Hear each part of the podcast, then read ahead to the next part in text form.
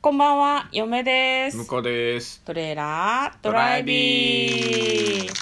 はい、始まりました。トレーラードライビング。この番組は映画の予告編を見た嫁と婿の夫婦が内容を妄想していろいろお話ししていく番組となっております。運転中にお送りしているので安全運転でお願いします。はい、今日はですね、はい10月18日ということで、はい、何の日でしょうか知りません。 ?G1 クライマックスの決勝戦ですおお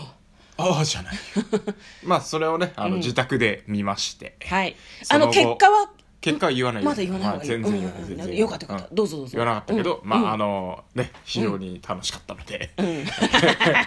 楽しかった報告だって。楽しかったはいうんよかったね。その後に収録しております。はい。 ニヤニヤしやがって。じゃあ今日もですね、映画の妄想をしたいと思います。今日妄想する映画はこちらです。君の目が問いかけている2020年10月23日公開123分の映画です。吉高由里子さんと横浜流星くんがダブル主演を務めた純愛映画だって。いや、うわー、嫌なのいやって、いやいや、いや、嫌ならさっき言ってよってすごい今思ったんだ けど、嫌ではないよね。いやじゃない。お返事ですよね。初めての返事ですよ。結構やってっけど、初めて嫌っつったいやのい。やちょいちょいやってるでしょえ嘘ですよいやいや放送ではないかもしれない確かにまあそりゃね、う、うんまあまあいいですよ、いいですよ。はい、じゃあまずは予告編の方を復習して内容の方を妄想していきましょう。なんかね、どこだろうね、なんかの受付窓口、なんだろう。車かなんかのうん駐車場のこうなんか管理してるみたいなあさー小屋があるじゃん、はいはいはいあそこに横浜ああ流いうとこかな星君がそうは座ってるんですね、そこに吉高由里子さんが入ってくるんですけど、なんか「みかんとおまんじゅう食べる?」って急に話しかけるのね、で流星君はびっくりした様子なんだけど「あれおじさんじゃない?」みたいな、うんうんうんなんか多分もともとおじさんがそこにいたんだけど、うんある日急にそれが横浜流星君に変わってて吉高由里子さんはびっくり、それが2人の初対面なのかなっていう感じでしたそれは運命の恋の始まり事故で視力を失った女性、えー吉高由里子さんですねと罪を犯し未来を失った元キックボクサーの男性が出会うんですねで2人は徐々にこう距離を近づけていくんですね犬の散歩したりとかなんか海行ったりとかわかんないけどなんかおんぶしてあげたりとかはいはいっていう感じで徐々に距離を近づけていくと、はい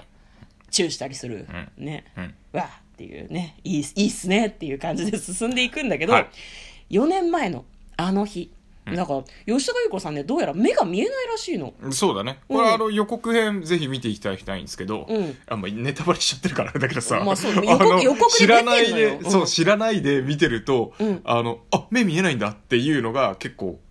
いい感じにねそうスッそうと入そうってくそるう、あびびっくりっていう感じがね、うんでなんで目が見えなくなったのかっていうのが予告編の途中に出てくるんですけどどうやら自動車の事故に巻き込まれて、ご家族を失っててでご自分も視力を失ってしまったとでその場になぜかうんこれネタバレだよ横浜流星さんがいるんですよ、うんうんしかもこれ車に乗っていますよね多分ね多分ね、うんってことはえ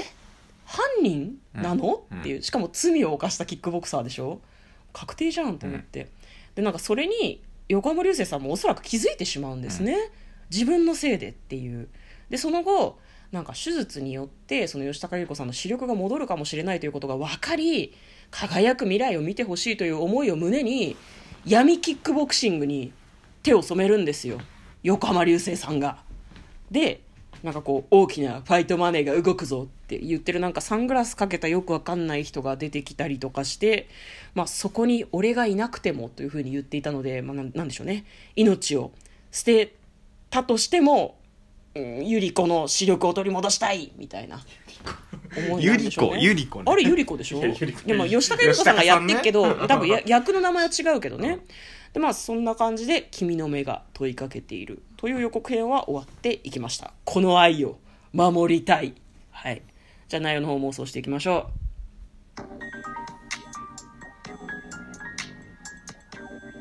トレーラードライビングううんねこれは分かりやすいねもう予告編で大体ストーリーが見えてきたね、ねなんか全部やっちゃって大丈夫かなっていう感じがう、そうねん、でもねこれ思うにあの嫁は昔ですねあの、はいはい吉沢亮さんのすごいファンで、吉沢亮さんが寝ている様子のアップをはい2時間とかでもいけるっていう話をして向こうをドン引きさせた気がするんであっすけたど、ねそんな話ね横浜流星さんもねめちゃくちゃ顔綺麗なんですよ。確かにうんうん、なんか私たち横浜流星さんと出会ったのはあれですね「あなたの番です」っていう通称「穴番」というドラマがやっていてそれにね出てたんですよそれのシーズン2に出てたんですよね、そうですねどうやん途中から入ってくるどうそうそうそうそう名前がねどうやんっていうあだ名だったんだけどめちゃくちゃ綺麗な顔だなってそして綺麗な体だなっていうなんかうん鍛えてんのよねもともとなんだっけカンフーもともとあのえーっとねテコンドー父空手空手だ空手全で然違う空手で、うんあの本当に大会優勝するぐらいのうん感じだったからね実力者なんですよねだからなんだろうこれストーリーとかじゃなくて横浜流星さんの美しさをめでるための映画なんじゃないって嫁は思うんだけどどなるほどう、うん、 どうって言われても困るよね、うん、まあ妄想したいんですけどどうすかうーんまああらかたストーリー分かっちゃったからねこれだから流星さんが、でも事故直なのかなまあ直かそれか流星さんが間接的に関わってたのかなそ間こに接的なこ感じもするんだけうど、ね、車をうん無断駐車していたせいで何かが見えいなくやってでも無事故断が起こ駐った車とかでなんかそ罪のに事問故わがれ起ないこった時、うん起こったとしてもようんうんうんななんかボクサーとしてダメになるってことはないんじゃないかなと思うんだけどまあ、そうだよねけ刑事罰を受けるとかじゃない限りうーんいやだから結構全部偶然がつながったみたいな感じかもしれないねうんうんうんうんうーんそうね、まあ、あと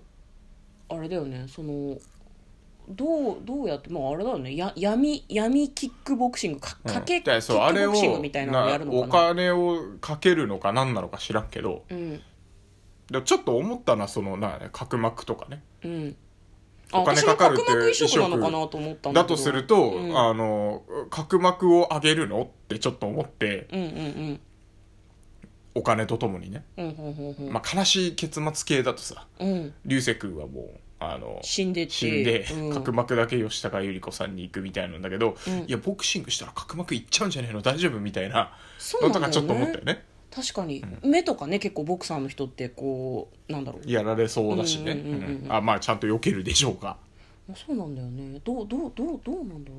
うでも角膜ってさ何なのあれ移植してみないと分かんないのそれとも移植する前に分かるのかななんかこう合うかどうかみたいなのって誰のでも合う のまあわかんない そうわかんないまあまあこでこもしかないんだよな、ううんん血血液型が合ってればとかじゃないのうんうんなるほどなんか適合とかがあるのかもしれないけど、なんか角膜を上げるのかしらねそそうねもそも上げる手術にお金がかかるからその稼ぐ稼ぐんだようね、ん、闇ボクシングで、へえうんでどうすんだろうね移植手術して俺は君の家族が死んだ原因の事故を起こした張本人だから君とはいられないみでもたいそあーでなもそこもあるね、うんなんか彼女に知らせないままみたいなのもなんだろうなフェアじゃないような気がするから、うんそうなんだよね知ったからにはなんかそれを言うのかもしれないねうんうんうんうん言うのかな、言われてゆり子が気の毒だよななんか、うん、す好きそうだったもんねそうだね吉高さんもね、でもなんかそんなパッと許せるかって言われたらなんかちょっと微妙な感じじゃない家族みんな死んでてさ、うそうだねんこういう系ってなんかどうどうあれするのがなんか一番いいのかなってなんか毎回思ってしまうんだけど、まあでもそれはやっぱあのうん2人のうんこう、これまで作ってきた関係性とかうん、うんで全然違うじゃんうんうんうんでそこを楽しむ映画なんじゃないやっぱりなるほどねだからこれいまあだから物語のこの、なんだろうなあのポイントはうんそれでも好きでもそれでも好きだから、うんあのー愛してるっていう方向に行くのか、うんうんうんそれともなんか罵声を浴びせてしまうのかうんみたいなところがこうどれだけ納得のいく前のストーリーになってるかってことだよねまあそうだね、うん確かにねそうなんだよなうん納それ得いく結末はだからスそう何でもいいんだと思う、トーリー、うんうん、何でもいいんだけどう、んうーんとそうそこに至るまでのねうんあの2人の関係性がうまく描けてるかどうかでこうう、んあよかったねっていううん感じになるのか、うんあーってこう悲しい気持ちになるのか、うんそうそう全然でもな結末とそのストーリーが一致しなくてつっっていう感じになる のか舌打ちしたくなるようなねなんだこれみたいなだ,、うんうんうんだからい 嫁が嫌いなのは、んあれでしょハリウッドで、うん一生懸命ただ仲間として戦ってきた2人が、うんラスト急にキスして、うん終わるっていうのが嫌いっていうのはそういうことでしょ吊り橋効果じゃんって思ううん、どうせお前らすぐ別れるんだろみたいな感じなんでしょ、そうでもこれはこれはラブストーリーっていう売り込みだし、うん恋愛模様を描くものだから別にこれは嫌いではないようんいやいやそうそう、うんうんえーだからラストチューして終わるっていうのは、うんあれじゃんその割とああいうのがちって思うのってさ、うん数日とかに凝縮されちゃってるじゃん、はい二はい人はのい関係性がこれはだって年だから年これ単位がとかそう数ヶ月単位だろうそうからそねうだからうん納得感がきっとあるだろうなと思う、なるほどね、そうなまあじゃあそこの描き方だよねなんか、やっぱ徐々に距離を詰めていくのをじわじわやるんだろうねきっとねエポックメイキングの2人の関係の中でこれが進展するポイントだったよっていうのを5個10個ぐらいやる10 10個個ぐらいやろうか10個10個あったら納得できない2人の思い出を10個見たら私たちはもうなんか結婚式のなんかこうモノローグメモリーの映像みたいなのをあーはいはいはいはい5時間見たみたいな気持ちになってうんああもう分かった分かったもう結婚しなっていう気持ちになってるとこで判明するわけよ。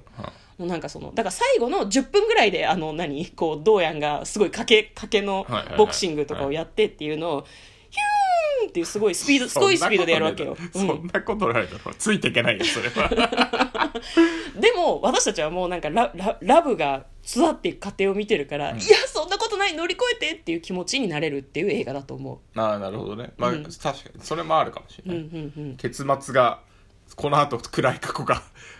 明るみになるのが分かってるのにって言って見るのも楽しいかもね、そう最そう初からそうそうだからそれを凌駕するうん2人のラブラブエピソード盛りだくさんの映画なんだとあ思ーなうるほどなるほどそれはそうかもしれないどうっすかね、いいと思います予告編でここまで見せたからにはそれしかないでしょ、うん、逆に見どころはそこなんですよははいい、ということでよければ皆さんあの「君の目が問いかけてる」予告編も見てみてくださいということで嫁とうんこのトレーラードライビングまったねドライビングまったね